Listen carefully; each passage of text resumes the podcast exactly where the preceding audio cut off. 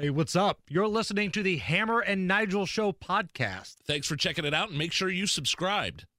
Hammer and Nigel. Can you believe these characters are weirdos? On 93 WIBC. So let's rock it! I do believe it is the responsibility of the prosecutor's office to see a person who has an interaction with the criminal justice system and do something about it. It is a responsibility of the prosecutor to use the laws that are in place and use prosecutorial discretion to reach the right conclusion. But one thing I want to make clear is I do not want Indianapolis to become a San Francisco, to become a New York City, to become a Los Angeles. And that is precisely the rhetoric that we're seeing here in our community. That was Cyndi Carrasco last night at the Prosecutors Forum, the North Shadeland Alliance Marion County Prosecutor Forum. My name is Jason Hammer. Big Nige is out. He's got monkeypox, which means Christopher Hammer. What's up? 18 years old, senior class president, El Presidente. Are you ready for the roller coaster that is the Hammer and Nigel show? I'll bring it on. Let's go. Let's go. Uh, so, again, last night, from what I'm being told, and again, TV cameras were not allowed at this event, but they did stream it and post it later on. It was civil but spirited because this wasn't a debate last night between Cyndi Carrasco and Ryan Mears, Marion County prosecutor candidates.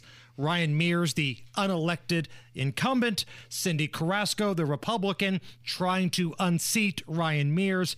From what I was told, it was a spirited crowd, a packed crowd, but it was also civil there weren't too many moments of like booing and people running around with their shirts off and fighting. It wasn't like that last night.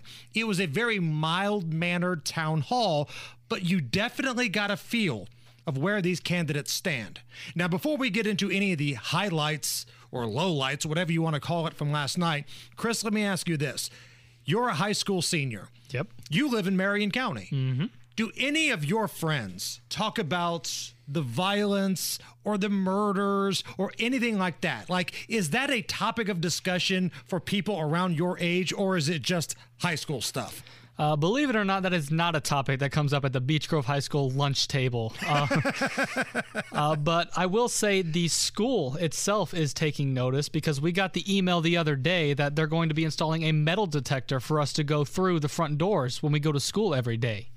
Now, this metal detector, this is a new thing, right? Mm-hmm. Some of the schools have been doing this for a long time. Right. But Beech Grove, this is kind of a new thing. Yeah, this is new thing just put in this year. It's going to be we've never had this before and well, yeah. listen, it's probably even though you guys don't talk about it at the lunch table, right? I'm willing to bet the administration of Beech Grove High School and other schools around Marion County are saying, "You know what? These metal detectors, we're putting these things in because well, we feel a little concern about what's happening in the community. Right. They're not being put in because things are too safe. Right. You know what I'm saying? Mm-hmm. So let's get into last night. Uh, again, this was the North Shadeland Alliance, the Marion County Prosecutor Forum.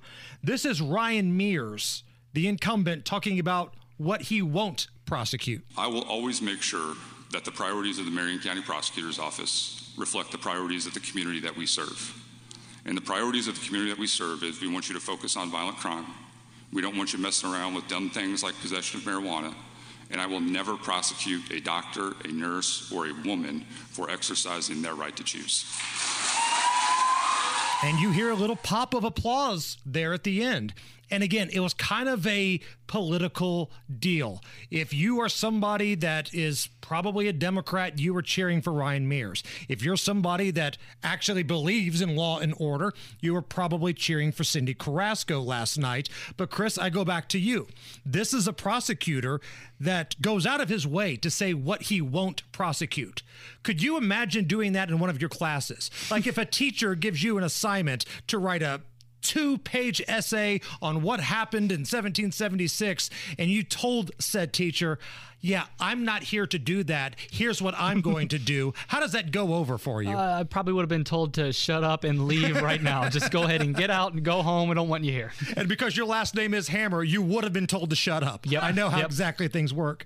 Um, this is Cyndi Carrasco. This was kind of a poignant moment last night where she's talking about the story that we had on Friday of a woman who was killed at a daycare center, dropping off her children, killed by a repeat offender who should not have been out. My life was rocked last week when Crystal Walton, a woman who was simply dropping off her children on the west side of Indianapolis, was gunned down at a daycare center.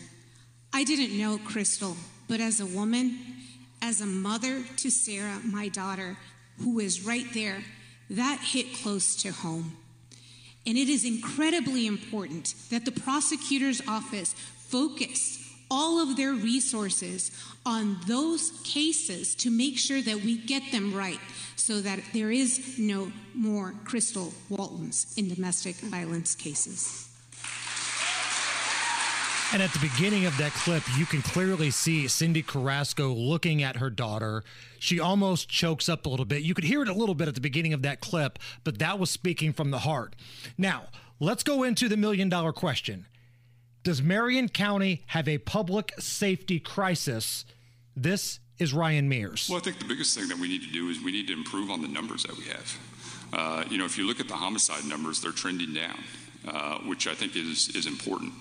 You know, and there's going to be a lot of discussion today about the prosecutor's office and the role of the prosecutor's office in our community. But one of the things that we can never lose sight of is what are the root causes of these issues? What causes someone to be involved in violent crime? What causes someone to be a victim in violent crime? What are those root causes? Is it poverty? Is it addiction? Uh, it mental health issues? And so, I mean, those are the challenges that need to be addressed and be to be examined. Uh, no one's happy with where the numbers are as it relates to violent crime, but I think the one thing that I would point out is, you know, the prosecutor's office has been in a position to hold a number of people accountable over the last three years as it relates to homicide cases. And listen, I'm all for examining the root causes of crime. Nobody's saying that that's a bad idea, but while you're doing that, can you please lock up lunatics? That's all we're asking. And apparently, we're asking too much when it comes to Ryan Mears. Now, in regards to downtown Indianapolis, where we've looked out our window and we've seen groups of protesters and rioters come through before, where you could walk around Monument Circle and see crime and poverty and homelessness, one person after the other. Guy Relford, the big badass gun guy, was accosted on Monument Circle before a segment he did with us once. Here is Cyndi Carrasco on the situation that we've got downtown. The perception that downtown Indianapolis is not safe is absolutely the reality. I am not running for prosecutor simply because of the perception of violence in downtown Indianapolis. I'm running for prosecutor because I'm hearing from people all over the community, from all over our county, who are saying that they are the victims of crime. And the, the common thread is that their, their offender are repeat violent offenders that have been put back out on our streets to victimize them. And the question is, why is crime so high in Indianapolis when we know that we continue through plea deals from the Marion County Prosecutor's Office to put people back out on our streets? Chris, you've been coming downtown with me for a long time, whether it's to go to a ball game, whether it's to go out to dinner or shoot baskets here at our company gym. It's probably been about five years since you've been coming downtown with me. How has downtown changed just in five years? I mean, the homelessness downtown. That's the main thing that I noticed coming down here. Again, just looking out the window, you can visibly see it. It's very much a problem. Just the other day, when I was coming to work with you, because I do an internship with you, uh, I was walking into the building and there was some guy being arrested, a homeless guy being arrested because he was, to quote you, treating his body like an amusement park. Two police officers had to arrive and move this guy on. And before the show, we walked over to Qdoba just to get a little bit of bite to eat before the show. What did we see in that literal 200 yard walk to Qdoba? Yeah, 200 yards. We've seen three bums, just absolutely gross.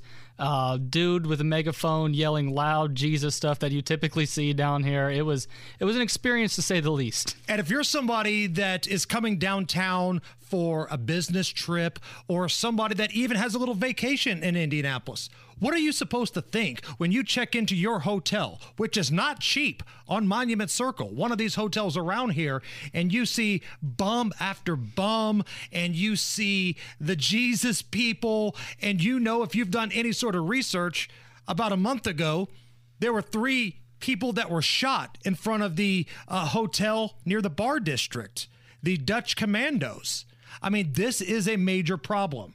Now, Ryan Mears, your current Marion County prosecutor, again, was appointed to that position, was not elected.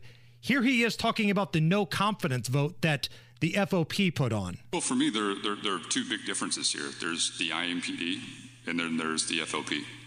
Uh, as it relates to the IMPD, you know, we work with the police department every single day. Uh, we're going to file uh, probably 30,000 cases this year, and every single one of those starts with a probable cause affidavit submitted by the uh, a law enforcement agency here in our county. And so we're able to work with law enforcement, and I think one of the things that you see is uh, we're able to work with them pretty successfully, and you can see that in our conviction rate numbers. Uh, just today, I mentioned the two convictions that we had at jury trial today. The first witness we called in both of those case, cases was a law enforcement officer, uh, and we were able to secure those convictions. And so we're always able to work uh, with our law enforcement partners. Uh, but the other part of it is I'm going to be independent of the police department, uh, and the community wants an independent prosecutor, which I'm going to be. The FOP represents people who are accused of crimes by the prosecutor's office. Uh, and so there's going to be uh, some tension inevitably when we're the ones who have to make decisions as to whether or not a police officer should be charged. It cracks me up when he talks about his rate. Look at our success rate of prosecution. Look at how few cases you actually prosecute. Look at the backlog. And when I heard him talking about how he's got a great relationship with the police department, I texted a couple of my friends and family members that are police officers around Indianapolis, and all of their responses were tell him to name who they are. I got blank amount of money that says he's speaking out of his backside. So that was the reaction to local law enforcement. On the other side, here's Cyndi Carrasco. I am incredibly uh, proud of the fact that, I have been endorsed for the first time ever uh, by the Fraternal Order of Police, and that is, thank you. I am incredibly proud of that. But not only have I been um, endorsed by the Fraternal Order of Police, but I have been endorsed by the Indiana State Police Alliance, and I have endor- been endorsed by the um, Retired uh, Police Officers Association. I'm incredibly proud of being endorsed by these folks because law enforcement are the heroes that go into the danger every day, 24 7, to keep my family, to keep your family, and all of our families safe. And it's important for me that these folks who are putting their lives on the line literally every day have a partner. So that was just a little bit of what took place last night, the North Shadeland Alliance Prosecutor Forum. You set him up and I'll knock him back, Lloyd. One by one. We are gonna read booze news, cause it's really fun. Once it hits your lips, it's so good. Hammer Nigel presents Booze News, Booze News. Time for Booze News. So, Assembly Hall home of your Indiana Hoosiers, has announced they're going to be selling beer this upcoming basketball season. Now, Assembly Hall was already pretty rowdy. One of the most rockin' arenas in the Big Ten. Mackey Arena, too. When Mackey gets rockin', it's a difference maker. Same thing with Assembly Hall. But now we're adding sweet, delicious alcohol to the mix. So, Chris, I've already cracked open a cold one here in studio because I know I've got a designated driver tonight. Um, are you good with IU Bloomington Assembly Hall selling libations? Look, In 49 other states, it's just basketball. right? But you can't tell me that thousands of Hoosiers fans packing Assembly Hall won't be a huge success for IU Bloomington. Yeah, they're going to be uh, ready to buy some beverages. And the minute that Purdue comes in, or the minute that Ohio State or Michigan or those dirtbags from Illinois come in there, the crowd might have a little lift. Now, where I think this is really going to be a difference maker, if you even want to call it that, are those kind of non conference games at the beginning of the year. Because IU crowds are already rocking for the Big Ten. Uh, even when Wisconsin goes in there and beats them every year, it's a rocking crowd. But it's some of the non conference games where you're thinking, all right, do I really want to go see Austin Peay or back in the day, if you're an old school IU fan, you'll remember this athletes in action when they came into Bloomington. It's like, now nah, maybe I'll give my tickets away to somebody. But now you can get to your buddies and go, eh, let's go have a few beers, watch the game, have some fun, and we'll Uber out of here. I'm fine with this. I'm fine with this. Now, I'm a little curious to see how wound up that crowd gets when the Boilers roll in. Is it going to be even more rowdy than normal? We'll find out. But uh, yeah, I'm totally good with this. Chris, let's get to know you just a little bit because there's a lot of people hearing you for the first time. Right. You're 18 years old. You're a high school senior at Beech Grove High School. You're the class president. Have you had any sort of issues as the class president yet? Yeah, I mean, I expected to have issues. We all got to expect to have issues in any workplace that we go to. But as class president, it's some of my job to organize, you know, themes for the upcoming week if we have like a home football game. One thing that happened was I had I had some people try to tell me that doing a Hawaiian shirt day was culture appropriation. It was trying to tell me that was racist somehow. So, culturally inappropriate to have Hawaiian Shirt Day as a theme for a football game. Now, what was your response when you received said complaint? I told them Hawaii is a state in the United States of America. How is this culture appropriation if it's your own country's culture? I love it when you kill these people with logic. I absolutely love it. There was another example of this where there was like a French theme for mm-hmm. something you guys were doing. Yeah, our homecoming parade. Homecoming parade, yeah. yeah. Uh, it's a French theme. A night in Paris was the theme. And what was the complaint that was brought to your desk? Uh, on our float, we had uh, someone dress up as the painting of the Mona Lisa because it's hanging up in the Louvre Museum in Paris, France. Uh, people were trying to tell me that that was Italian because the painter was Italian. To which my response was, look up where the painting is hanging up. It's in Paris, France. Most people associate this with Paris, France. Right. And it's a painting. Right. we don't know where Mona Lisa was born at, do we? because it's a painting. Right. And it's hanging up in the most famous museum in the world, which happens to be in Paris, France. I love it when you kill these people with logic. It's so good. Like, that's my proud dad moment. Like, the single tear runs down my eye when I hear that you've had to tell off some ridiculous person with an argument with facts and logic. Keep it rolling, kid. It's the Hammer and Nigel Show, 93 WIBC. Talk to me. Hey, what, what are you doing? Hammer and Nigel on 93 WIBC. We are rolling on the All Hammer show today. It's Hammer and Hammer. Uh, Nigel's out sick, so Chris Hammer, my oldest, is with me today. And let's go to the drivehubler.com hotline and bring on Tony Kinnett of Chalkboard Review. Tony was a longtime STEM educator uh, with the IPS school system here in Marion County. Tony, how are you? Absolutely fantastic, Hammers.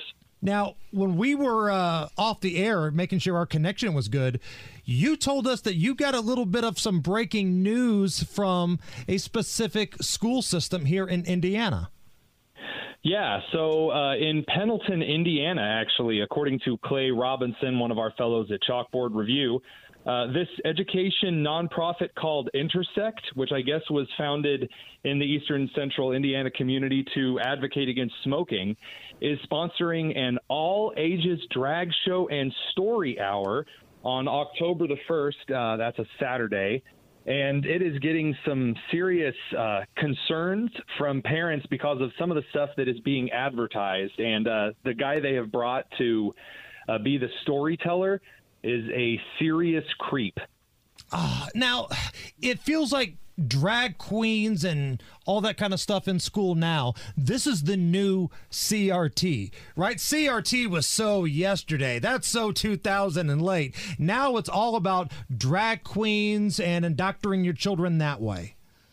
Yeah, it seems like the latest oppressed group are all of these individuals who aren't able to be as sexual as they want at all times of the day and night. We have to talk to kids that are in elementary school about their genitals and how to use them effectively, which is beyond disturbing. And if you would have told someone five years ago that this would be the battle we are having in the public space, they wouldn't believe you. They would have laughed you out of the public square. Uh, hey, Tony, it's Chris. Uh, in my high school career, I've been asked about my white privilege before. How should students handle a situation like that well, the first thing that I tell any student or teacher that's dealing with a situation like that is to not get crazy. Let the other individual act crazy. Let them say all of the weird nonsense that they choose to say and respond respectfully yet firmly. You don't have to agree with them. Don't ever let them convince you to apologize. You have nothing to apologize. You were born with what you've got, skin color wise, genital wise, that's nothing to apologize for, white male privilege, you know, notwithstanding. And in that case, I would recommend the first thing you should do is talk to your parents. Uh, you should also talk to uh, another teacher if you have some kind of a concern or a principal or counselor if that you think is your best option. But as always, I say you need to talk it out with your parents. Just let them know what's going on. Don't embellish a story to make it sound more exciting. Uh, there's nothing worse than having to play telephone and fight through that to get through the truth. So just let your parents know exactly what's going on, and then they can take it from there. And Tony, I'm just spitballing here. For just a hypothetical, let's say that Chris has a dad and he finds out that that happens and he goes to the school and tells said teacher to kiss his backside. Is that wrong? I'm not saying that that's happened before, but is that the wrong approach? So it depends. I would need to see the whole situation. I, I, the more that I hear about what's going on, the more that I, I see. Yeah, if the teacher is, you know, very adamant and saying, "Well, your son needs to address his white privilege because he's stepping on this, that, and the other, and a bunch of nonsense," yeah, that's a kissing the backside moment. However, if it turns out the teacher is willing to chat about it, there's a good bit of ground to be made. And at the end of this, you may find yourself talking to a principal or administrator about the teacher's future role with your son, or uh, talk about possibly electing a better school board. And listen, we're joking around here. We're having a good time, but I think this is a really important conversation because I bet there's a lot of parents out there that are furious when their children come home and they say, Yeah, I was asked about this and I have to write a paper about this. And it's a total political hit job. But at the same time, they don't, one, want to get on the teacher's bad side and have their grades affected. And two, they're not really sure how to address that type of thing. Yeah, it is one of those things that's a difficult situation. That's why I try to encourage people to take it situation by situation. There really isn't, and although I get asked about this quite a lot, there is not a blanket sweep solution for any situation you can come across. There's a series of exceptions and things you have to consider. Not every single course of action is right for every group of parents or teachers. Sometimes I might advise to, if you can, get your kids out of the school. Sometimes it's work with the teacher. Sometimes it's fight to get a better school board elected. It really depends on the situation because if you just run out and do really rash things, you can make the situation worse for all who are involved. Tony Kinnett is our guest. Uh, he is the man behind Chalkboard Review, fantastic site that you can find out what's really happening with our schools around the country. Uh, Tony, we're less than seven weeks away from the midterm elections.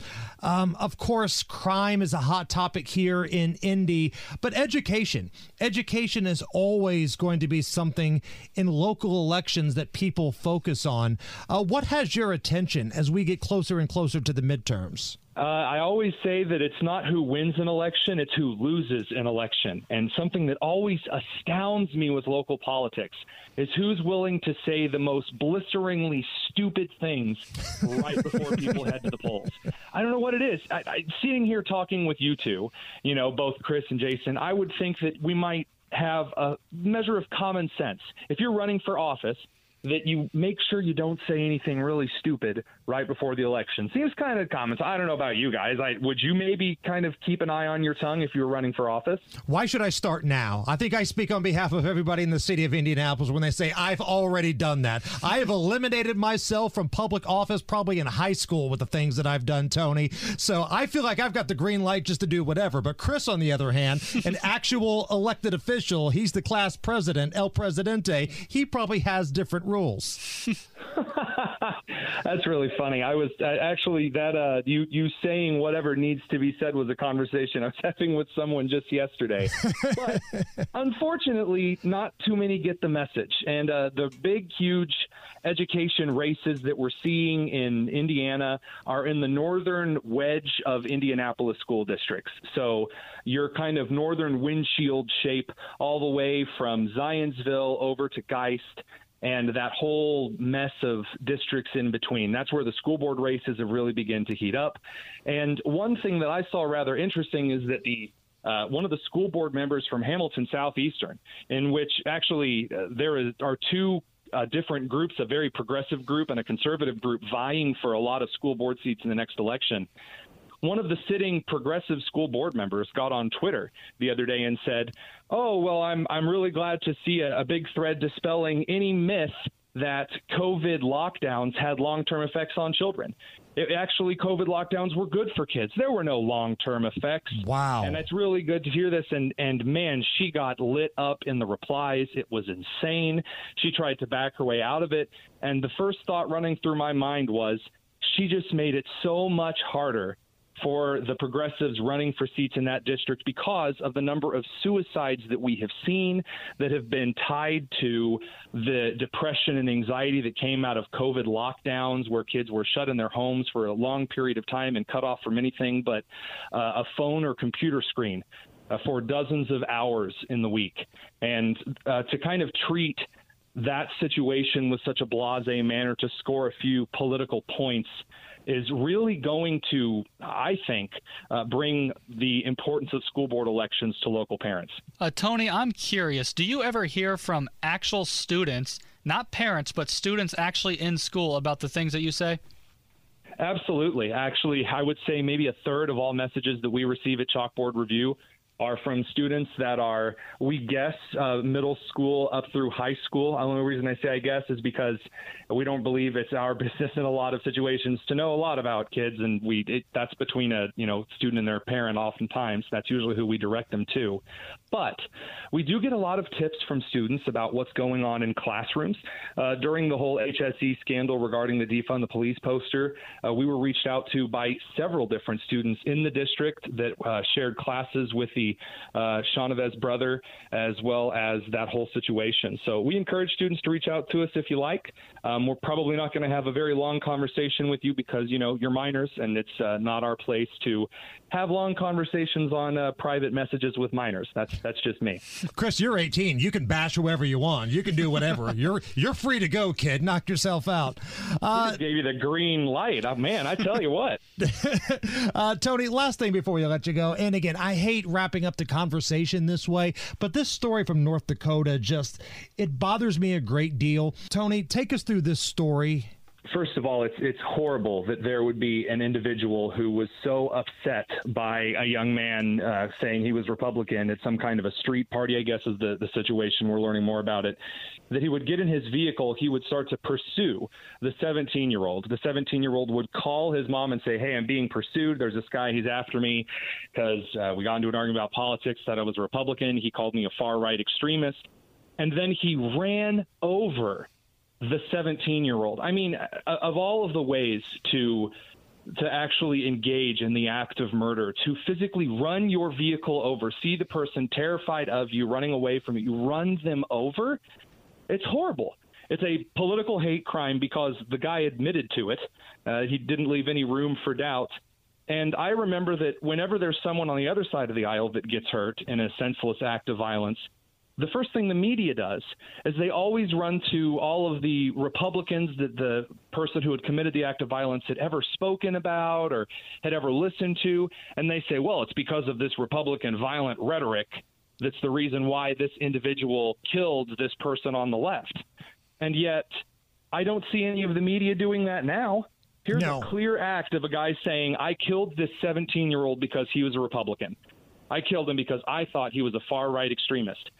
And not a month ago, you have the President of the United States saying that MAGA Republicans, that Republicans who supported and endorsed Donald Trump, are the greatest threat to American democracy. The greatest threat. Call them terrorists. I mean, parents have been called domestic terrorists by the federal government. And so these acts of political violence, as I've said a couple years ago, and I do not relish being right. Tony Kinnett is one of the smartest guys I know. He can talk about anything, but his wheelhouse is the education system. One more time, tell us about Chalkboard Review. Absolutely. And uh, please stop lying. I'll make sure the check is in the mail. uh, that all said, Chalkboard Review is an education publication that we built to provide a perspective regardless of political affiliation. We accept uh, opinion editorials from teachers on the left, right, and center. We have yet to reject a piece because of politics. And we also report on education stories around the country that are often ignored by those who don't like the way that the story makes a certain political group look, left or right. You can find us at chalkboardreview.com or you can find us across all of the socials at chalkboardrev. Tony Kinnett on Twitter at the Tonus. Tony, thank you. Thanks for having me on, guys. It's the Hammer and Nigel show. All right, Chris Hammer. The last time I asked you to deliver a proper weather report, you went down in flames. You screwed it up. You brought embarrassment to yourself, to your family. I hope you're still humiliated by it, but I'm going to give you a chance to make good. I want perfection here. Let's go. 94 at the American Standard Cooling Weather Center. Yeah! there we go. You know what this is? This is like Peyton Manning's second year. Like that first year where he led the league in interceptions, nobody wants to remember that. Your first weather report, crap. Nobody wants to remember that. It's the Hall of Fame worthy stuff that happened afterwards. That's what I'm talking about, young man. That's how you do a weather report. That's how you nail the sponsor. That's what I'm excited about. Uh, yesterday, Kyle, TKW, Megamondo, you noticed something a little squirrely out here on Monument Circle. Yeah, so, you know, after the Hammer and Nigel show, I like to stand up, stretch, and just take a little glance. Because you're here until like 10 o'clock. Yeah, I'm here way later after you guys leave.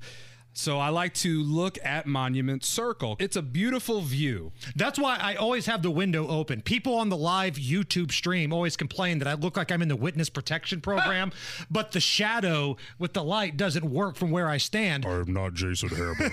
but I absolutely want this view. I'm not going to not have the uh, the blinds open. So I saw something that I've only seen two times in my entire career here on 40 Monument Circle, Emmis Communications. I saw a dude physically on the monument. You mean like walk up the stairs? No, no, no, no, no, no. He was on the monument. he climbed. He climbed up on the monument, and there's a platform in between these two statues. And he was standing like he was a third statue. And we posted your video on Hammer and Nigel Facebook and Twitter yesterday. There was a dude that had climbed up on the monument, and you did an impression of John Madden breaking down what would happen, complete with like the telestrator and the. It was so good. Yeah, because you, uh, Nigel, and I, we always do you know our impressions, and I was doing one of Biden, but sometimes my Biden slips into John Madden. well, the timing was incredible. Because I had just looked back and I said, well, speaking of Madden, and yeah, I did the telestrator on Snapchat. I had the yellow uh, cursor, and here's a guy. It's on the. He's physically on the monument circle. Boom, tough acting to acting. So you know, I, I posted that, and that video has like almost two thousand plays. We've got it posted on the Hammer and Nigel Facebook and Twitter. Somebody on the Facebook page was ripping you. I don't understand why I wasn't the one that was on Monument Circle. And again, I don't have it right in front of me right now, but it was, I love that monument. It means so much to me. I can't believe you're making fun of it. No, I wasn't making fun of it. I was making fun of the dude that was on Right. the monument. And the se- the first time that I saw somebody was night one of the riots, that Friday night. I literally saw some dude. So there's this uh, what, what direction is this? West? Pointing west, I saw some guy sitting on this lady's head, and that's like way up there on the monument. Was that before things turned mostly peaceful that yeah, night, Kyle? Yeah, that was before the peaceful protests. it's the Hammer and Nigel show. Hammer and Nigel. Can you believe these characters are weirdos? On 93 WIBC. So let's rock it. We are rolling on a Wednesday. It is the Hammer and Nigel show. My name is Jason Hammer. Big Nige is out. He is getting a Brazilian wax, and that means that the boy wonder, 18 year old Beech Grove High School class president, baseball player, and my son Chris Hammer joins us in studio. We got a lot of stuff going on here. We've got the New York Attorney General suing Donald Trump and his family for falsifying some information about their assets. We've got the feds jacking up the interest rates once again. We'll get to some more national stuff here in just a moment, but I want to take this time to drill down locally, hear what's happening in central Indy. Last night, there was the Marion County Prosecutors Forum. Now, this wasn't a date uh, debate. It was kind of like a town hall, and it was put on by the uh, North Shadeland Alliance. You had the incumbent Ryan Mears, you had the Republican challenger Cyndi Carrasco, and we challenged you, the Hammer and Nigel Show listeners. You know, we couldn't make it yesterday; we were on the air. But if you go to this thing, let us know. Send us some updates. Send us some messages. And listener Tim Tim Quiser. He was there last night. Tim, welcome to the Hammer and Nigel show. How are you? Hey, glad to be on with you. So, take me through what happened last night, Tim. Uh, let's start with the uh, the atmosphere. How was the crowd? Was this a good turnout for this event last night? Well, I tell you what, I walked in with a very open mind. Didn't know much about either one of them except for what you read. And uh, the crowd uh, was a pretty good crowd last night, I thought. But when I, after they each gave opening speeches or little statements or whatever, and I was very surprised about how partisan it was, very split. And I guess I shouldn't have been surprised by that. But I was kind of thinking everybody was going there for more information, for listening to everybody. But it was very, very partisan. So I was kind of surprised at that. So you went in with an open mind, you know, not hitching your wagon to any specific candidate. Did you hear some things last night that would make you lean one way or the other? By the end of the night, yes, I did. Okay. And um, I, I, I, ended up listening. I ended up listening to Mears uh, talk about his things, but um, he talked about his programs. He blamed some things on the judges blamed Governor Holcomb for appointing these judges. Um, he talked about some programs they had to try to keep people out of the criminal justice system. Um, he did mention about abortion, that he wasn't going to go after women, doctors, or nurses. And it was kind of interesting that she came back, then he came back and said nurses, or I'm sorry, mothers were never even in this law at all. It's only doctors and nurses, and she wasn't going out to be hunting for them to find out where they are. I thought that was a very big distinction there. So, one of the things that um, I was being told last night, and again, we had multiple Hammer and Nigel show listeners, correspondents sending us information. It's something you just touched on, Tim. I heard that Ryan Mears was blaming a lot of the failures on Marion County on the judges and ultimately uh, the governor, Eric Holcomb. Yeah, he did. He did say that, and I kind of thought, well, that's kind of uh, you know, kind of shifting it around for yourself. And uh, but I, I was kind of disappointed in some of the things he did say, and he even brought up about you know the water fountains and Jim Crow laws and stuff that happened you know 70 years ago. Where is that coming from? Now, how did uh, Cyndi Carrasco come off? Because Ryan Mears, he was not elected, but he's been appointed. He is a seasoned politician. Um, how did Cyndi Carrasco come off? I thought she came off very, very well. I thought she was to the point. She didn't get pulled into his uh, kind of statements that he made to try to grab her to bring her in to fight these things. And I thought she had very pointed ideas of what she was going to do to uh, rearrange the prosecutor's office, focus on major crime. Which let me say something about major crime. I just heard Mayor Hogsett speak out four days ago, and he denied that the downtown was. He was saying downtown was safe, and it sounded like the same line that Mayor said last night. Our downtown is safe. And I thought, wow, they must be reading the same script someplace. All right, Tim. Hey, man, I appreciate you taking the time not only to go last night, uh, but to report back to us and give us an honest assessment. Thank you so much. We appreciate that. Okay, you're welcome. Uh, other news of local note here, and again, this is. You knew it was coming, but it's still never easy.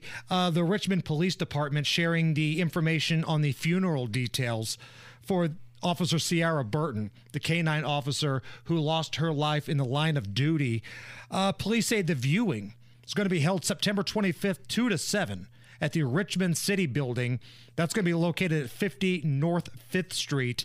And the funeral will be held the next day, September 26th, 11 a.m., at the Tiernan Center at Richmond High School. 380 Hub Etchison Parkway. Now, following the official funeral up at Richmond High School, High School, the procession will lead to Crown Hill Cemetery here in Indy, where Officer Burton will be laid to rest in the Heroes of Public Safety section. Uh, the public is invited to attend the services, show their respects to honor uh, fallen Officer Seara Burton. They will post the route of procession once they get that done in the coming days. All right, turning our attention nationally here. White House Press Secretary Karine Jean Pierre. Chris Hammer, if you're going to sit in the studio, I want you to do your best French laugh, all right? Give it to me. Karine Jean Pierre. Ha ha ha. Atta baby. Uh, she says that Joe Biden uh, didn't really mean that the COVID pandemic was over, despite the fact that he totally said the COVID pandemic is over. also, in the 60 Minutes interview, said that the pandemic is over. There's been quite a bit of pushback to that uh, statement by the president. Where, where is he today on that? So, uh, just to step back for a second, what we saw during that interview, 60 Minute interview, when he made those comments, he was walking through uh, the, the Detroit uh, car show, the halls of the Detroit car show and he was looking around. We have to remember the last time that they had held that event was three years ago. You can't take him at his word. He's walking through a car show because clearly the old man can't walk, look at cars, and think at the same time. This is the president of the United States. Now, listen, I'm not mad that he said the pandemic's over. Uh, welcome to the party, Bal, as somebody once said. Uh, but now it's time for the administration to act like the pandemic is over. Stop firing teachers. Stop making people mask up if they don't want to. Chris, in your high school, do you feel like people have moved on past the pandemic? Yes, our school has moved on past the pandemic really ever since February of this year. That's when our mask mandate was lifted. And once it was lifted, our student population, they didn't look back. I've maybe seen, on average, maybe one, maybe two people a day that still wear the mask, but it's pretty much been a full, complete move on from the COVID 19. And listen, we've had this conversation at home. If you're somebody that wants to wear a mask, wear a mask. Right. Wear two, wear three. I don't care if you want to put a shield on, put a mask over your anus. I do not care. but this country has to move on past the pandemic. And we're not mad that Biden said it. But boy, there are a lot of Democrats that are because they then lose the ability to control what you do. And that was a big part of how they got power the first time around. Uh, on the other side of the political spectrum, Florida's Governor Ron DeSantis. He uh, was asked by a reporter about those comments of him and Governor Abbott of Texas being human traffickers because they sent the migrants to Democrat hotspots. Martha's Vineyard, uh, Kamala's naval residence down in D.C., and a number of other places where Democrats usually dwell. Here is the governor of Florida. When Biden is flying these people all over the fruited plain in the middle of the night, I didn't hear a peep out of those people, okay? I didn't hear a peep.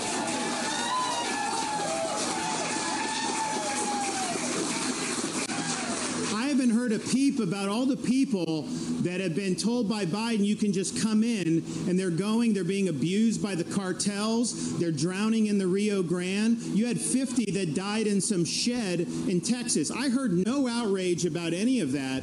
Uh, I haven't heard outrage about all the fentanyl that's come across the border that's killing Americans in record numbers. I don't hear I don't hear outrage about the criminal aliens that have gotten through and have then victimized people not only in Florida but all throughout the country. I didn't hear any outrage about that. The only thing I hear them getting upset about is you have 50 that end up in Martha's Vineyard. Then they get really upset. Chris, in the last two years, um, in any sort of class you've been in, whether it's a social type of class or a history type of class, have you talked about what's happening at the border? No, not once. Not once. The only time it's ever been brought up, it was in a, a current problems and issues class, and that's only because it was the current problem at the time. But other than that, no. Well, that's the class where it makes sense to be Right, brought up right, in. right. Um, what was the discussion like? Do you remember? It was just kind of an objective discussion on it, like what's going on here, um, why is this happening. It was a lot of just reading the news. That's kind of like what that class was. And knowing you the way that I do, was it hard for you to bite your tongue a lot? A when they bit. talk about why this is happening, do you have to just sit there and kind of bite your tongue and grit your teeth just a little bit? a little bit. Because I know you're wanting to explode on, yeah, how about all of the executive orders that President Joe Biden rescinded his first 100 days in office, even though he inherited a good border and now it's a hellhole? I know that's exactly what you would have said. Here's a little bit more from uh, Ron DeSantis. Those migrants were being treated horribly by Biden. They were hungry, homeless. They had no no opportunity at all. The state of Florida, it was volunteer, offered transport to sanctuary jurisdictions because it's our view that one, the border should be secured, and we want to have Biden reinstitute policies like remain in Mexico and making sure that people aren't overwhelming. But short of that, if you believe in open borders, then it's the sanctuary jurisdictions that should have to bear the brunt of the open borders. So that's what we're doing. But what happened was they were they were provided um, an ability to be in the, the most posh sanctuary jurisdiction maybe in the world. And obviously it's sad that martha's vineyard people deported them the next day. They could have absorbed this. They chose not to. But what it shows is if 50 was a burden on one of the richest places in our country what about all these other communities that have been overrun with hundreds or thousands? Florida Governor Ron DeSantis. Hammer and Nigel presents Is It depends upon what the meaning of the word is. Is this anything? On 93 WIBC. All right. Chris Hammer filling in for Big Nige. This is how we're going to do Is This Anything today. Here in just a moment, I'm going to run a story by you. You will look at all the information. You'll break it all down. You'll weigh out the pros, you'll weigh out the cons. Then you will do what a class president has been elected to do. You will give us a verdict, you will give us a decision on whether or not this story is anything or not. Are you ready? Yes, sir. Is this anything? Nothing says rap better than a guy in gray hair, and that's a Senate candidate from the state of Utah. oh man, it's actually uh, Linda Paulson. Uh, it's a lady, and her rapping campaign ad has gone viral. Take a listen. Hey, Utah District 12, listen up right here. There's a new name on the ballot for the Senate this year. My name is Linda Paulson, Republican and awesome. Love God and family and the Constitution. I tried to get another conservative to run. Nobody could do it, so I'm getting it done. Wow. Pro religious freedom, pro life, pro police, the right to bear arms, and the right to free speech. I want less government. Control and regulation want to stop and expose all political corruption where it's integrity. Make it stop!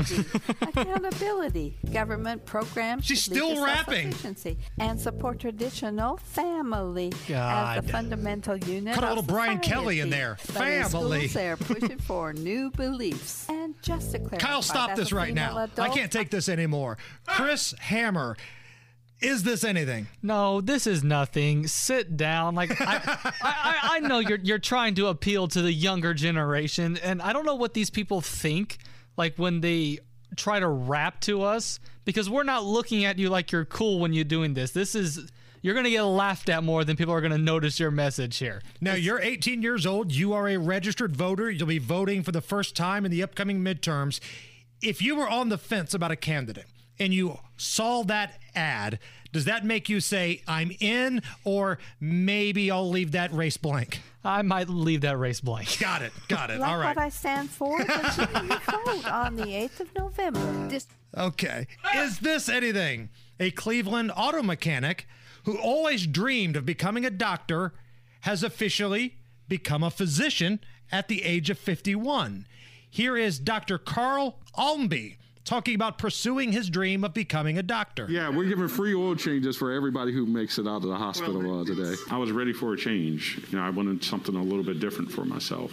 Just wasn't a real opportunity in the neighborhood where I grew up and the financial constraints that we had in my own family. I've been working on things my whole life. It's just people now instead of cars. That anything? Yeah, this is something. Uh, it shows you that you're really never too old to stop learning and to stop chasing your dreams for that matter. That's what this country is all about people trying to chase their dreams. Yeah, I think this is something here. All right, so let me flip the script here. Let's say you're laying on the operating table and the guy coming in to remove your vital organs or to fix something wrong with a heart valve was changing oil two weeks ago. Do you feel good? I mean, if he passed the classes and Okay. trust, I mean, all right, that's fine. I won't say that I know more than him, but I'm just saying he. I mean, passed the class, okay. Is this anything? Last night in New York, Aaron Judge of the New York Yankees hit his 60th home run in the seventh inning against the Pirates. Drilled deep to left field. There it goes. Number 60. Aaron James Judge has tied George Herman Babe Ruth with 60 home runs. When you talk about Ruth and Maris and Mantle and all these Yankees greats that did so many great things in this game, you know, you know, you never imagine as a kid getting mentioned with them, but it's an incredible honor. You know, something I don't take lightly at all. We're not done. We still got a couple games left in this season, and hopefully a couple more wins come with them. That anything? Yeah, this is something right here. Um, Ruth's at 60, or Ruth, Judge is at 60 home runs here, tied Babe Ruth's record. He's only one away from tying the AL record with Roger Maris. He very well could do that tonight because I believe they're playing the Pirates tonight. Uh, I was looking at the Yankees schedule. One thing that caught my eye is they start a series with the Red Sox after tonight. So the stars are aligned for Judge to break this Oh, record ho. against their hated rivals, Boston Red Sox. I like the way you think, kid. It's the Hammer and Nigel show. You're listening to The Hammer and Nigel Show. Tomi Lahren is no stranger to controversy. I have a question for the self-righteous Hollywood liberal. Fox News contributor Tomi Lahren. Tomi Lahren. Tomi Lahren. Joining us right now, Tomi Lahren. Tomi Lahren. Please welcome Tomi Lahren. It's this country, the country that you have so much disdain for that allows you the right to speak your mind, that protects your right to be a whiny, indulgent, attention-seeking crybaby. Oh man, the amount of badassery we are about to have here. I'm Jason Hammer. Big Nige is out in his place. Senior class president, 18 year old registered voter, baseball player Christopher Hammer. And let's go to the drivehubler.com hotline, and bring on the biggest badass of them all, Tomi Lahren. Tomi, how are you? Oh, hey, I'm doing well. I'm just happy I'm no longer in Albuquerque, New Mexico. I'll tell you that one. All right, so we got a number of places we can get to, but let's start with that. I'm looking through my timeline last week and I wake up and I see you were scheduled to speak in New Mexico.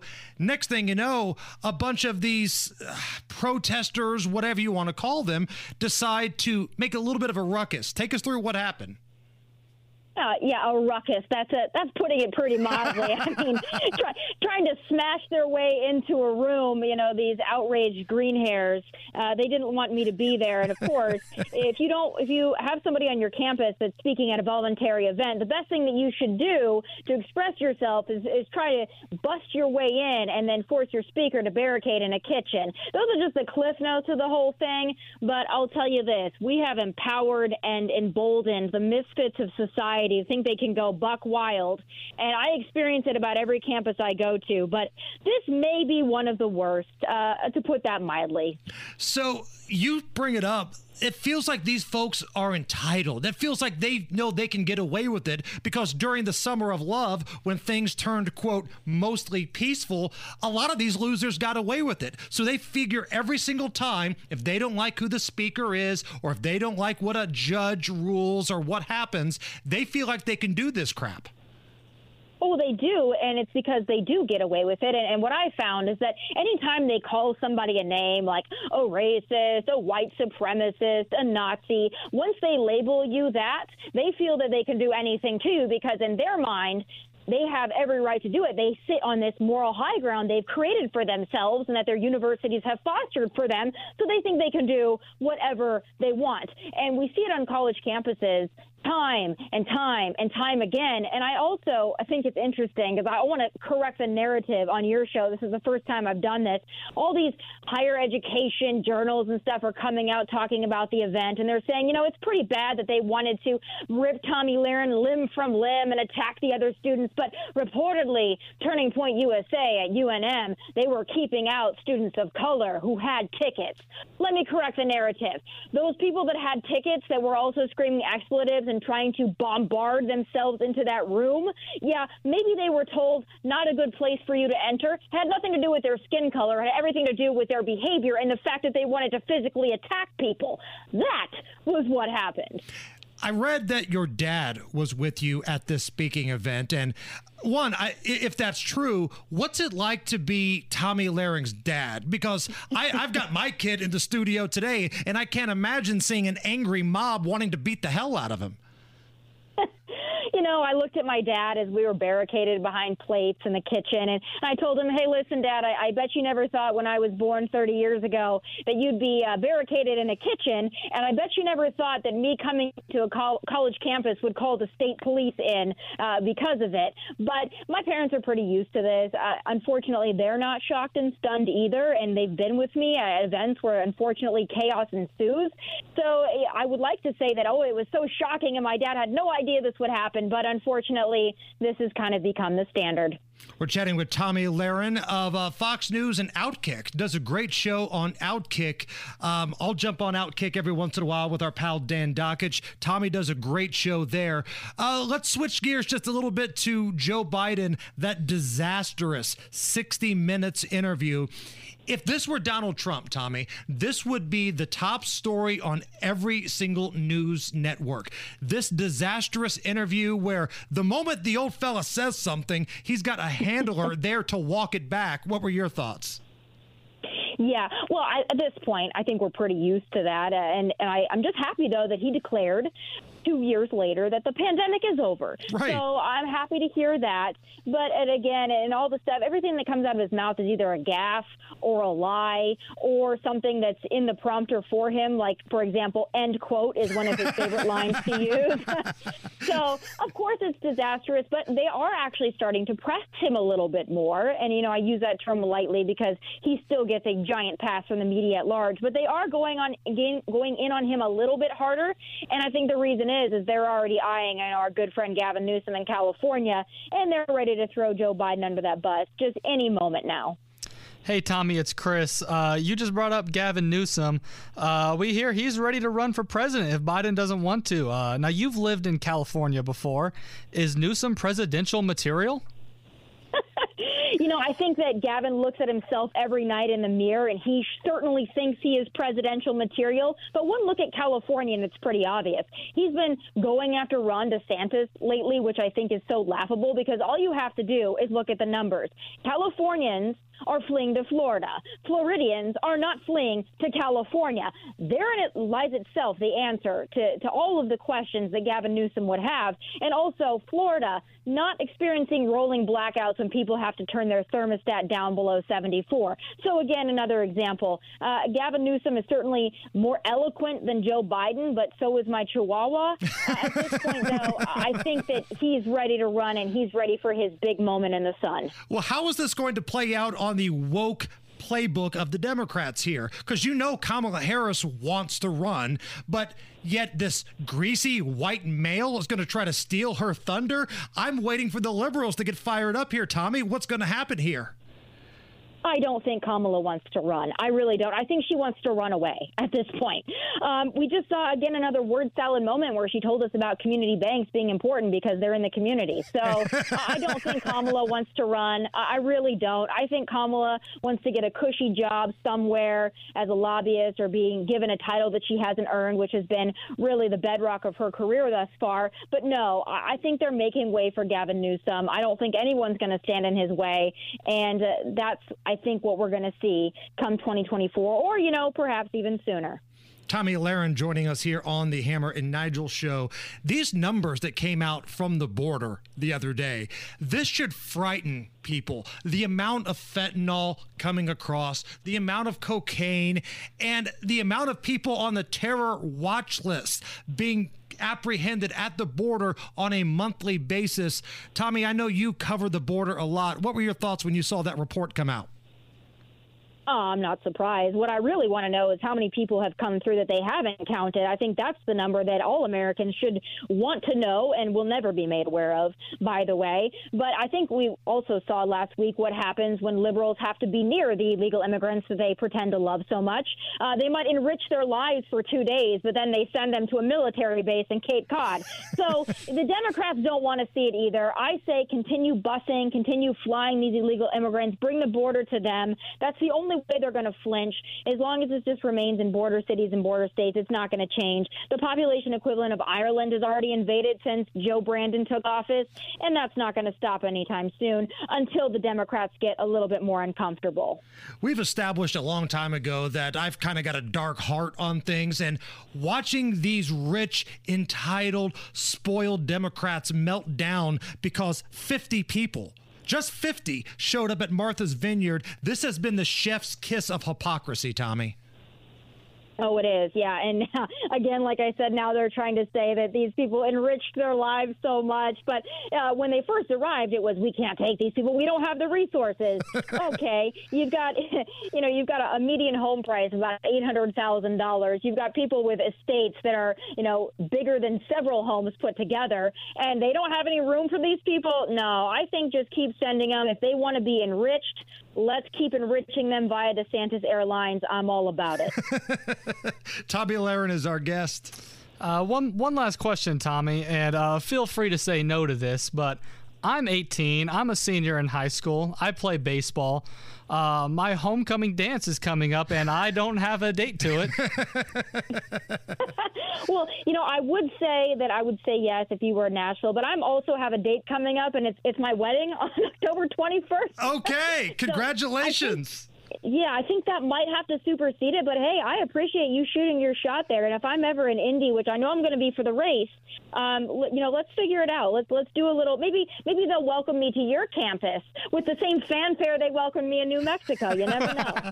Listen, if you are indeed coming for the race, let us be your tour guides for this.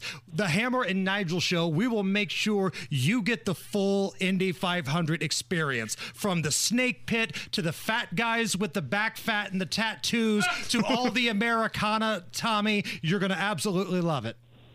Oh, I can't wait. You've really sold it to me now. So I'm going to have to make that trip at this point.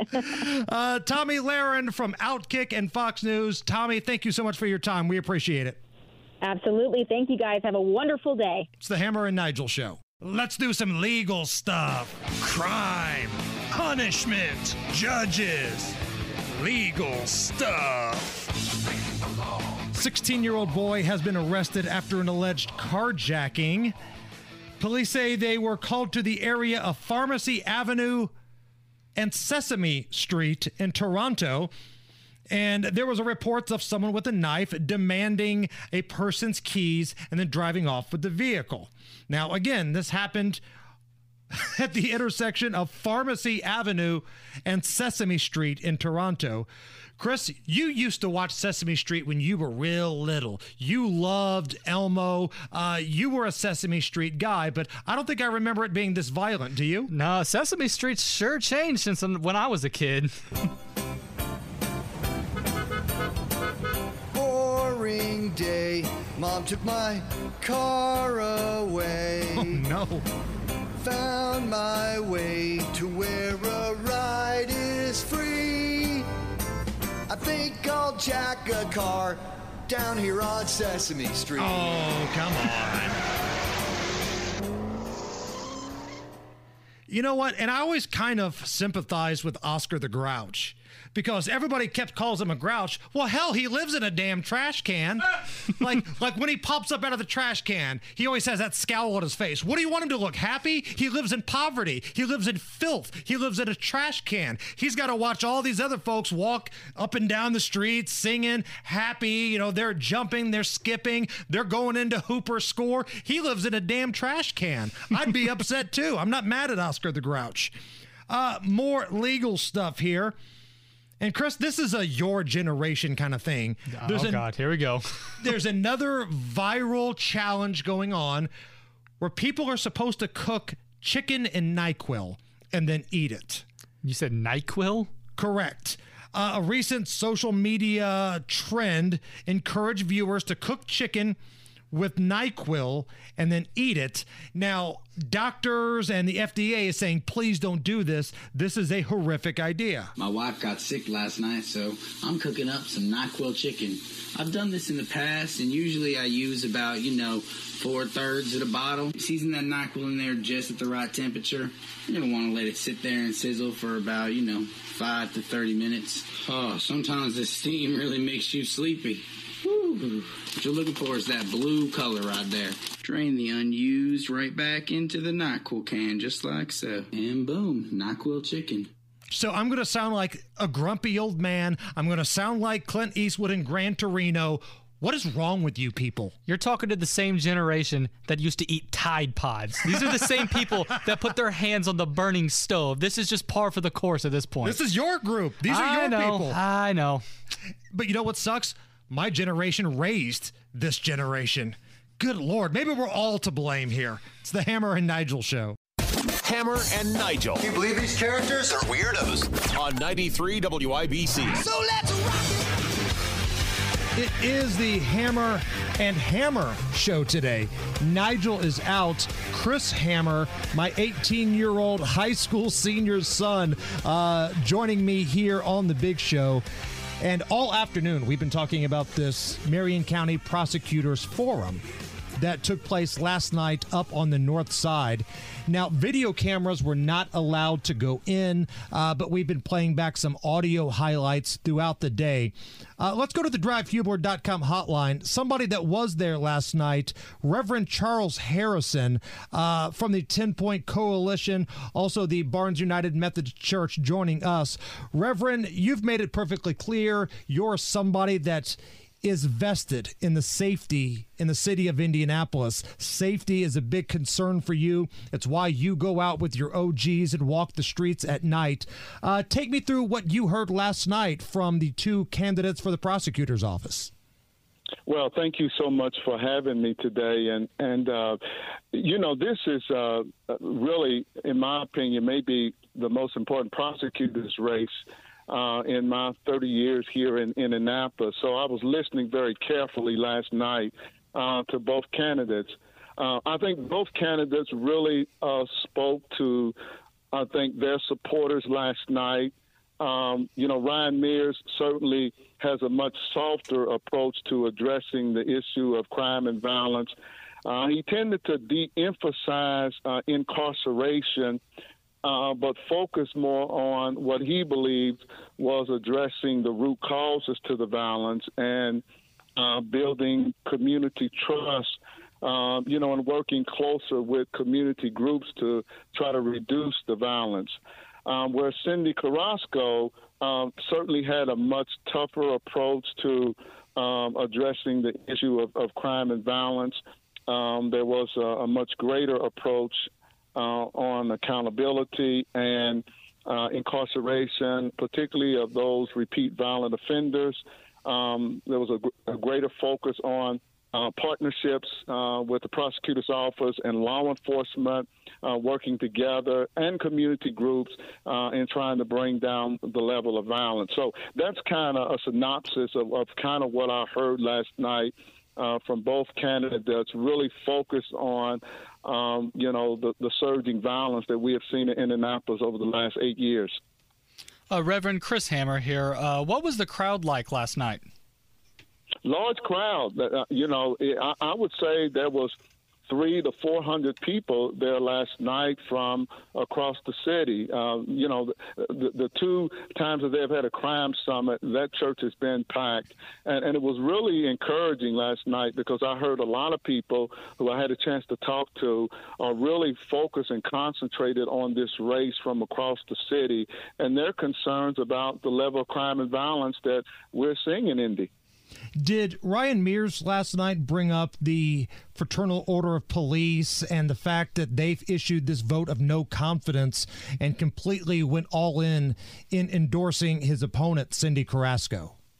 Well, well, certainly that was a question from from uh, someone uh, who, who sent in questions, and you, you know I don't think he felt like that that was something that was important to him um, that he wanted to build more community trust and kind of de-emphasize the, um, you know, that vote by the Fraternal Order of Police. Reverend Charles Harrison joining us. Uh, the Reverend was there last night uh, on the north side for this Marion County Prosecutors Forum.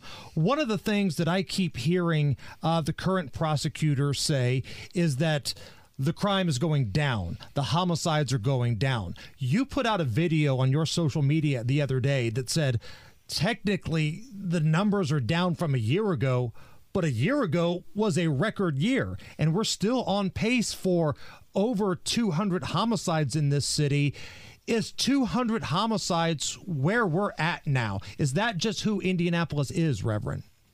Well, I'm ho- I hope not. I hope 200 homicides are not the the new norm for Indianapolis, and we cannot be satisfied with that. I think if you look at last year's numbers and this year's numbers, I think the big difference between the homicide numbers we had last year compared to this year uh, was the three mass shootings that we had that accounted for about 18 homicides last year. And if you pull those out, then you know the the numbers are not that far apart.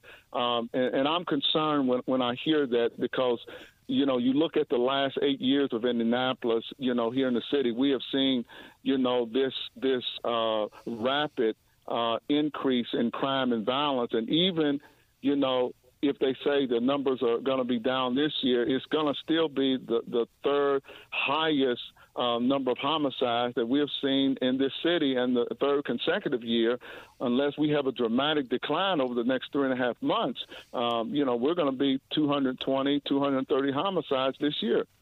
How would how did we get to the point to where it feels like crime and public safety have become – politicized, right? It feels like it's a Republican Democrat kind of thing right now. And, maybe I'm alone in thinking that, but it feels like that's kind of where we're at. Uh, listening to some of the highlights of this event last night, Reverend, you know, you heard cheers when Ryan Mears talked about he wasn't going to prosecute abortion cases. On the other side, you heard cheers when Cyndi Carrasco said we have to be tougher with repeat offenders. It kind of feels like this whole thing has become political. How did we get to this point? Well, it has become political, and, and for for those of us who have been doing this a long time, I think in the last ten years we really started to see a shift you know, in um, public safety be- becoming more and more political. And I think it's been to the detriment of Indianapolis. There was a time, and I think when we were seeing a great deal of success from the late 90s um, you know, when you had the end of the Goldsmith administration, the Peterson administration, um, you know, and the Ballard administration, I, I felt like uh, probably until we got to the end of the Ballard administration, um, we had a more of a citywide approach to addressing, you know, the violence problem. And, and I think it's why we had a lot of success from about 2000 to 2012. We averaged about 96 criminal homicides a year. And it was because uh, Republicans and Democrats and uh, community and, and the prosecutor's office and law enforcement, the business community, we were all working together. But I believe that changed around 2012 into 13.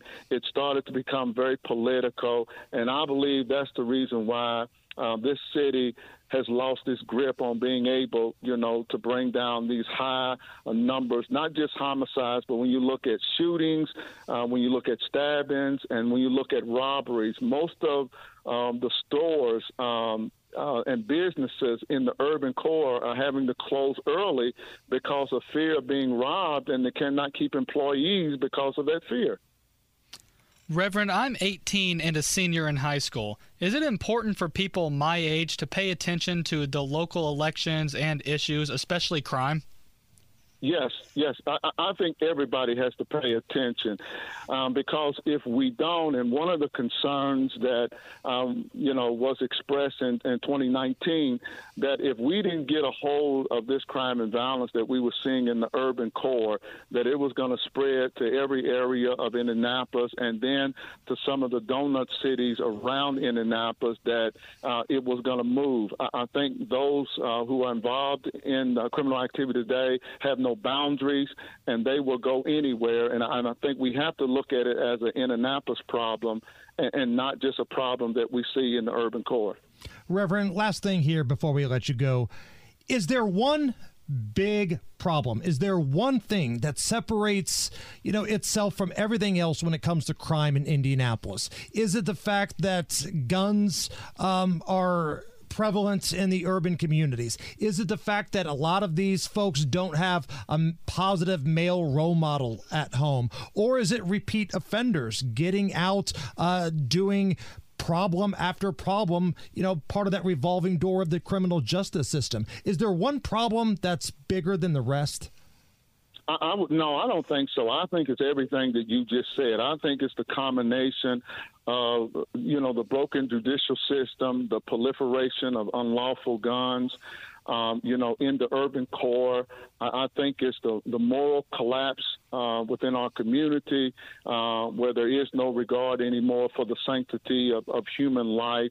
I think all of those are, are major factors um, in what has led to Indianapolis, you know, now becoming, you know, one of the most dangerous cities in America. Uh, and until we address all of those issues, I think we're going to continue to see high levels of violence in this city.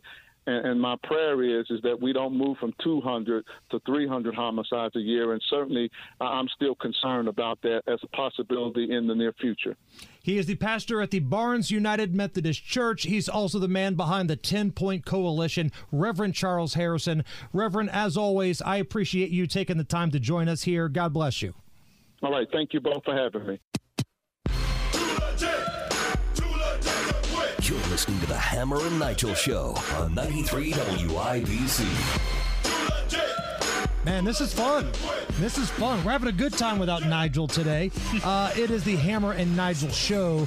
Nigel's out. He's bleeding from some part of his body, which means Chris Hammer, Christopher Hammer, my oldest, uh, is with me. It's the Hammer and Hammer show. And if two hammers weren't enough, let's go to the drivehubler.com hotline and bring on the crazy coupon lady, Crystal Hammer. We got a whole damn partridge family kind of thing going on today, don't we? We sure do. Like we should like change our names to the Osmonds or something. um, it's been fun. Like the boy's been in the mix. You know, he's been giving his opinions on things. I gave him a shot of whiskey in the back office. We're rolling today. Oh, I'm sure he's going to love talking about couponing next. Riveting. So if you don't get enough of this crap at home, Chris, get ready because now the city of Indianapolis is going to have to uh, listen to what we get at home. And that is the crazy coupon lady, Crystal Hammer. Now, last week, Nigel asked if you had any deals on like clothes or clothing items or things like that. Is there any deals out there for that? I mean, man, I couldn't really find anything other than you can buy gift cards through Ibotta and save anywhere from two to up to seven percent cash back. Meaning, like if you bought a hundred dollar gift card to say Kohl's, you're going to get you know seven dollars back if it's seven percent in your Ibotta account, and then you use the gift card to go buy clothes in the store. Um, other than that, that is about the only thing um, that I was really able to find. Okay, now before we get into other deals that you have lined up for us this week, we have to address what happened during the Beech Grove Fall Festival parade because the boy wonder here was on a float and he's doing amazing things and he was just looking for some comfort from his mother afterwards, but you were unavailable because my old man was uh, giving Boss Hogsett a little one-two. Dude, I was I was just I was in so much shock because out of all the people to go head to head with Hogsett, I never dreamed that it would be your dad. And I mean, if I were in the right state of mind, I would have videotaped it, but I think I was just I was taken back. Um, and then you guys make me sound like a bad mom because the first thing I said to Chris was, you know, your papa got into a fight with Hogsett. Well, he enjoys that too. But yes or no, was that the first thing you said to your child? Yes, it was. See, Chris, I got your back. I knew I knew you weren't lying. If anybody's going to be full of crap in this conversation, it's that crazy coupon lady on the other end of this conversation. But then I congratulated him for winning third place in the parade. Right, right. And uh, maybe moving forward, Chris, you could turn that into a first or second place, okay? Hopefully. That's the plan. I can't believe you didn't videotape it, though. I mean, come on. I mean, seriously, my I didn't even have my phone on me because I knew that Chris's float was at the end of the parade. So I had the phone like sitting on a table up on the porch. So I, I didn't even have it on me. And then by the time I realized, I mean, I need to get my phone out, I didn't want to miss anything because it was a great show between your dad and Hogsett. and can I just say, this is the most proud I've ever been of Papaw, giving Hogsett Yeah. the business, glorious scenes in Beech Grove, Indiana. exactly, exactly. And me and your mom were up on the porch, you know, giving him the thumbs down, boo. like, And listen, this is so fun because we said this the other day. If there's a hierarchy of who you think is going to get arrested from our family, uh, my mom is number one. I'm number two. I think you're number three, and you have to go down a long list before you find my dad. He's usually a pretty mellow cat, but there was something about old Boss Hogsett that brought out, uh, got his Irish up a little bit. I mean, I would put Him. That's, Right. That's how mellow he is. Right, right. Now, speaking of being mellow, you got kicked off of Twitter this past weekend, Mrs. Hammer. Right. I know. I got kicked off of Twitter because I posted a Dollar General scenario that you could go out and do on the Saturday using Dollar General coupons on their app. So, whoa, whoa, whoa, whoa, hold on. You weren't kicked off of Twitter because you were spreading lies about the election. You weren't kicked off of Twitter uh, because you had questions about the vaccine. You were kicked off by posting coupon deals? Yes, I. They first of all they sent me this message. So every time I would click on the Twitter, uh, you know, uh, icon to go in, it, it would just say, "Well, if you want to have access to your account, you have to delete this video because you violated a rule." And but it didn't tell me what rule. What rule? It was an actual deal, and you posted about it. Right. So I'm sitting here, and so I fought it. I sent them a message, and I told them, I said, couponing is completely legal. The the coupons that I am using are available to every person that has a Dollar General account and uses the Dollar General app. Nothing is illegal about using coupons to save money. And it took them almost three days before I got my Twitter account back, which I did get a message back from them saying, yes, your account has been flagged, um, unmis- you know, mistakenly, and that I didn't violate anything. But I'm out of all the stuff that you see on Twitter, how is a coupon video what gets kicked off? You're like the Alex Berenson of the coupon community. You were unfairly kicked off of social media. Then they come back and say, oh, by the way, you were right. But still, that sucks. It, it really did. Like I, I was mad. I was so extremely mad. But it's all right. I fought it. I won it, and I'm back. You fought the law and you won. Uh, the won. Crazy coupon lady, Crystal Hammer, joining us. All right, let's get down to the nitty gritty here. What deal do you have for us this week? Um, well, I'm going to send you a video, and let's hope I don't get kicked off uh, Twitter with this one too, um, where you can go to Dollar General and you can get two bottle, uh, bottles of lotion. You can get a packet of laundry pods, and you're going to get five toothbrushes for just a dollar fifty plus tax. That whole stuff, the laundry pods and the lotion and the toothbrushes, just for a dollar fifty. A dollar fifty plus tax. Now, the key to this scenario is you have to find the dollar Oral B toothbrushes, and I will tell you that the Dollar General that I went to, they actually had them hanging on a tag that said they were three fifty. But I knew that they were Oh. dollar. Yeah. So, and I knew they were the dollar coupon, so I scanned them in the app. Uh, because there are two coupons that are attaching to those um, toothbrushes, or even the Crest with scope that um, is just. Usually, you find those in the dollar aisle. They're just sometimes kind of hard to find, but they're attaching to coupons that are giving us what we call coupon overage, meaning if you buy three of the toothbrushes, there's a five dollar off coupon that is attaching to those three coupons, and it gives you two dollars of overage. Okay, so you have to buy the toothbrushes basically to get the discount. Because I know somebody's going to say, well, I don't need that many toothbrushes, but if you want that amazing discount, you got to go forward with it. Right, because you're going to get the toothbrushes for free, plus you're going to get extra money to go towards the rest of the deal. And that's how you get that out of pocket to be so low. We will post this on our social media at Hammer and Nigel. But if somebody wants to follow you for your deals throughout the week, assuming you're not kicked off, where can they go? They can find me on Twitter, uh, Facebook, or Instagram. Just search Crystal Hammer, spelled C H R Y S T A L. And yeah, send me a friend request, and you know I'll approve it. And um, I post deals all throughout the week. So if it's all right with you, I had the digital department here come up with a fake ID for Christopher. We're going to hit the garter after the show, so we may be home a little late. Well, that's fine with me. All right, we'll talk to you Sounds later. great. She's the crazy coupon lady, Crystal Hammer. It's the Hammer and Nigel show. Listening to the Hammer and Nigel Show on 93 WIBC. It is the Hammer and Nigel show. Today it's the Hammer and Hammer show, and we've got the lovely, the talented. Did I mention the lovely Casey Daniels in studio, the side piece? How are you? I'm good. How about you? Man, we got a lot of stuff to get to in a short amount of time. Let's start with your take on that disastrous 60 minutes interview that Joe Biden did. Mm-hmm. The moment he said something, mm-hmm. the White House has to walk it back. this isn't normal, is it? No, I. Well, what you mean? The pandemic's over?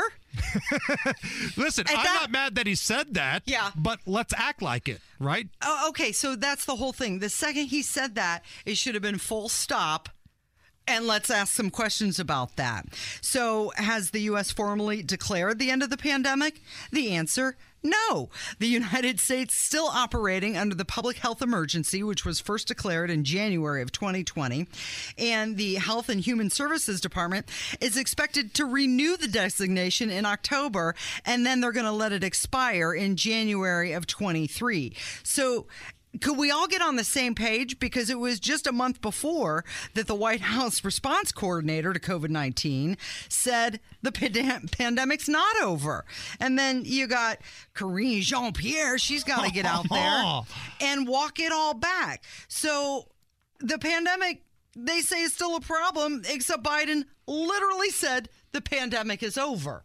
Chris, in your school, does anybody still like, you know, wear masks or things like No, that? it's virtually non-existent in my school. I might see like maybe one, maybe two people the whole day wearing a mask, but when they do wear it, they don't even wear it correctly. It's like just around their mouth, below their nose. You can tell it's one of those things where their parents just told them to do it, but they don't really want to do it because they're not even wearing the mask correctly. And again, Casey, I'm not mad that the old man walked around and said, uh, the pandemic's over.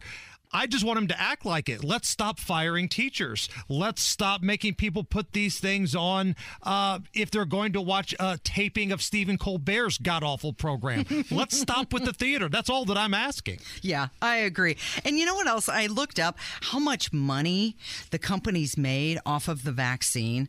Pfizer reported a 92% growth last year, $81 billion. And then Moderna earned 12 billion. And then Johnson & Johnson, 2.5 billion. So good for them, right? Somebody made some money. And the thing about Johnson and Johnson is they were treated as like the redheaded stepchildren Mhm. of all the vaccines. You have Pfizer and Moderna both teaming up on Johnson and Johnson Mm-hmm. because they dared to put out a vaccine that didn't feature the mRNA technology. Mm-hmm. And then what do we find out about Pfizer and Moderna?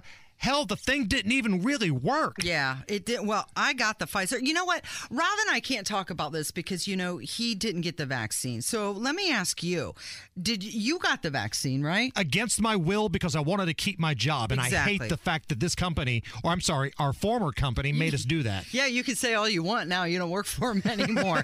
so I was in Grand Rapids at the DeVos Center. Yes, the Betsy DeVos place in Grand Rapids. When I got the first two shots, you know, it was like going through the turnstile. It was like I was uh, going to see the Queen lying in state. but when I went to get the booster, I was in my car and I never got out of the car. It was like a drive through thing. And I remember her saying, You might feel this one. It feels a little different. And I thought, Well, that's weird. And sure enough, within a few minutes, I could feel that booster shot like burning inside me. Did you feel that? The only time I've ever had something burn was when I loved a woman from Southport who wasn't clean. Your Come on, Chris, that's a good joke. That's, That's, a good, good one. joke. That's a good one. I'll Don't give you tell that one. mom. you know girls from Southport, Chris. You know that I'm not lying.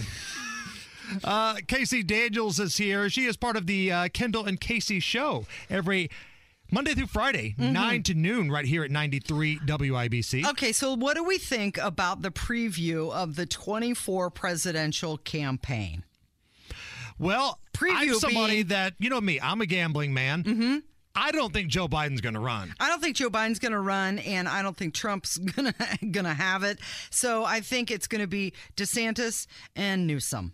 And listen, I think you're going to have a heavyweight fight if that's the case. Now, I'm not ruling out Donald Trump. I'm not ruling out the Orange Man because he still has such authority, such a fan base uh, on the Republican side. He, if he wants to run, as much as I think Ron DeSantis is probably the best candidate, the safest candidate that you can get across the finish line, I don't know if DeSantis can beat Trump in a primary. You don't think so? There was a recent poll that just had him eight points ahead in Florida. In Florida, In yes. Florida, yeah, I know. It's not a national level, but I don't know. I think that he makes a lot of sense to a lot of people. And I also feel like a lot of people are done with the, the baggage that Trump brings, all the drama. You're right, and I I'm not going to say that you're wrong, but I think there's also a lot of people who Mm-hmm. feel like the Orange Man has been getting done dirty for a while. They want a little revenge. Mm-hmm. A little Like that raid yeah. at Mar-a-Lago. Mhm. Did you need to do that? Let's be honest. You just did it to tick him off and to give a middle finger to his base. That's all that was about. Oh, yeah, for so sure. it's stuff like that, little things that the Democrats keep doing that kind of keep building him up. They've almost made him into like a martyr now. And that's why I think, as good as Ron DeSantis is, and again, I think he's the safest candidate, it's going to be tough to beat the rock star that is Donald Trump in a primary if he chooses to run. Well, regardless, I'm here for it. I can't wait for all of it to just start getting really good. I do, I do hope that it is DeSantis because I think it's time for Trump to step aside. I know a lot of people aren't going to like me for saying that, but it gets really tiresome. Do you know what I mean? No, I get you. And I think you speak for a lot of people. There are a lot of people that loved what they got from the Trump presidency Mm-hmm. in terms of policies, but it was some of the nonsense, some of the extracurricular activity, if you want to call it that, that was a little bit of a problem. You know, I don't think you're going to have to worry about Ron DeSantis calling a porn star horseface on Twitter. I, I would agree. All right, so there's an article right now at WIBC.com that I want to direct your attention to. Take a bite out of Indy's top ranked apple orchards. Now, Chris, Yeah. is there a young lady in your life? Not at the moment. Mm-hmm. We need to hook him up. I know. Like we need to find like some hot high school senior or junior or even like a college freshman. Chris, go find you a cougar and uh, let, I'll let's let's play matchmaker here, Casey. Well, I'm thinking that if he had a lady that was special, he could take her to one of these highly ranked apple orchards because that's always a good uh, date for a girl. Right. Yeah. He's more interested in talking about baseball. You got a good looking kid here, by the way. Um, but he was telling me how he's uh, he's thinking about playing baseball in college. Yeah, we're mm-hmm. kind of toying with the idea. You know, there's some possibilities out there, mm-hmm. but mm-hmm. also, you know, he's got a free house here in Indy if he Right. chooses to live in that, man. And this Biden economy, stay home as long as you can. Yeah, no kidding. Stay home, work, make some money. But then again, you probably fart around the house all the time, so he's got to contend with that as well. Yeah. What's fun though is like it's fun having like the numbers in the house. Cause my wife, Crystal Hammer, you know, we mm-hmm. just heard from the crazy coupon lady last mm-hmm. segment. Let's be honest, when she starts pulling all of her propaganda, it's fun to have a group of three dudes in the house that kind of gang up and say, No, your tyranny ends right here. oh no, that poor woman. She probably needs a hug, doesn't she? Uh, well, you can find uh, back to the apple orchards. You can find the uh, top ranked ones here around Central Indiana online. It's wibc.com. Go to blogs and then select the side piece. Apple juice or apple cider? Oh, apple cider all the way with a nice, freshly done donut. Oh. Mm-hmm. Oh, I don't know if I've ever had the donut with the cider. Oh, yeah, you got to do that. Chris Hammer, apple juice, apple cider. Apple cider all the way. It's with not a even cinnamon close. stick, little warm, warm Yeah. it up, put a Yeah, cinnamon stick in there. Doesn't even matter. Just apple cider is on a different level than apple juice, in my opinion. There's no comparison in this. Hey, by the way, fall officially starts tomorrow at 9:02 p.m. and the temperatures are going to fall like a Mhm. mother. Uh, Mhm. we had Marcus Bailey, the uh, WISH-TV weather guy, on yesterday. Today it's going to be like 90. Tomorrow Mhm. a low of 40. And Casey, I don't know if you've ever heard this story, but my grandfather, God rest his soul, he's no longer with us. He used to say this about the Indiana weather all the time: If you don't like the weather in Indiana. Go to hell. I love the weather here in Indiana because we get all four seasons in a week, sometimes in a day. Right? Where can we find the side piece? Right there at wibc.com. Casey, thank you. Thank you. It's the Hammer and Nigel show. You're listening to the Hammer and Nigel Show on 93 WIBC. It is the Hammer and Nigel show. Big Nige is out. He's got the monkeypox. Chris Hammer is in. 18 years old, senior at Beech Grove High School, El Presidente, the class president. What have you learned today hanging out here in the big show? Well, I learned that you guys drink a lot. and I mean a lot. We we have a little fun from time to time. Um, what else have you learned? So basically, I've learned that I will be the one driving home tonight. That is correct. See, this is what's great when you've got a kid that has his driver's license. That's the designated driver. I knew you were coming in, so boom, the old man got into the old liquor cabinet and uh, having a good time today. I think you've done a pretty good job. Thank you. What's been the feedback so far? Anybody text you or send you nude photos or ask you to prom or anything like that? No, not yet, but I'm open to it. You're 18 years of age now. Anything can happen, right? You can Right. send whatever pictures you want. You are a legal, consenting adult now. Just saying, I'm on Instagram. What's the handle? At Chris Hammer Time. At Chris Hammer Time. All right. Uh, when you turned 18 uh, about a month ago, you went out and bought a lottery ticket, right? Correct. You won. I did. I won a whole five dollars. Have you cashed it in yet? Have you redeemed? I did because I needed money to buy Taco Bell for lunch at school. What does your lunch like uh, cost now for like one person who's in decent shape, not like a big fat bastard like me? like for you, when you go out to lunch, what's it cost? it's about an average of ten dollars, depending on which restaurant we go to. Taco Bell is about an average of ten dollars every time I go there. What's the order? What's the go-to? Uh, recently, it's been the Mexican pizza because it's back. Thank God it's back. been waiting a while for that. Um, so the reason we're talking about the lottery is after eight weeks, um, the Mega Millions jackpot winners have finally claimed the prize. Because there was a story a couple weeks ago that nobody has stepped up yet. Nobody has been willing to say, yes, that was me. I've got the tickets. Uh, two winners from this little suburb uh, near Chicago, about a 20 minute drive northwest of downtown Chicago, came forward. They went to a Speedway gas station, which we frequent quite often, and uh, they won the lottery. They have agreed to split the jackpot, and they're taking the lump sum payment of around $780.5 million before taxes. So that's what's going on here. If you were to win the lottery, because again, you can play, you're of age, you've bought a ticket, you're 1 and 0 in your lottery ticket uh, career, would you take the lump sum? And give up a little bit, leave a little bit on the table, or do you want the annual payments every year? I'd probably take the lump sum and put it into a fund and just straight up retire. Like if I won it right now, retire from what? Going to high school, Chris? What the hell do you do? Like- exactly. If I won a lottery, I wouldn't have to do anything because I'm set up for life. So, what would be some of the things you would splurge on? Like, because for those who don't know you, you're like the oldest 18 year old in the country, right? You like to talk about politics and policy and, you know, the midterm elections, in addition to like teenage stuff, you know, chicks and ball games and stuff like that. So, what would you do with the money? I'd probably buy.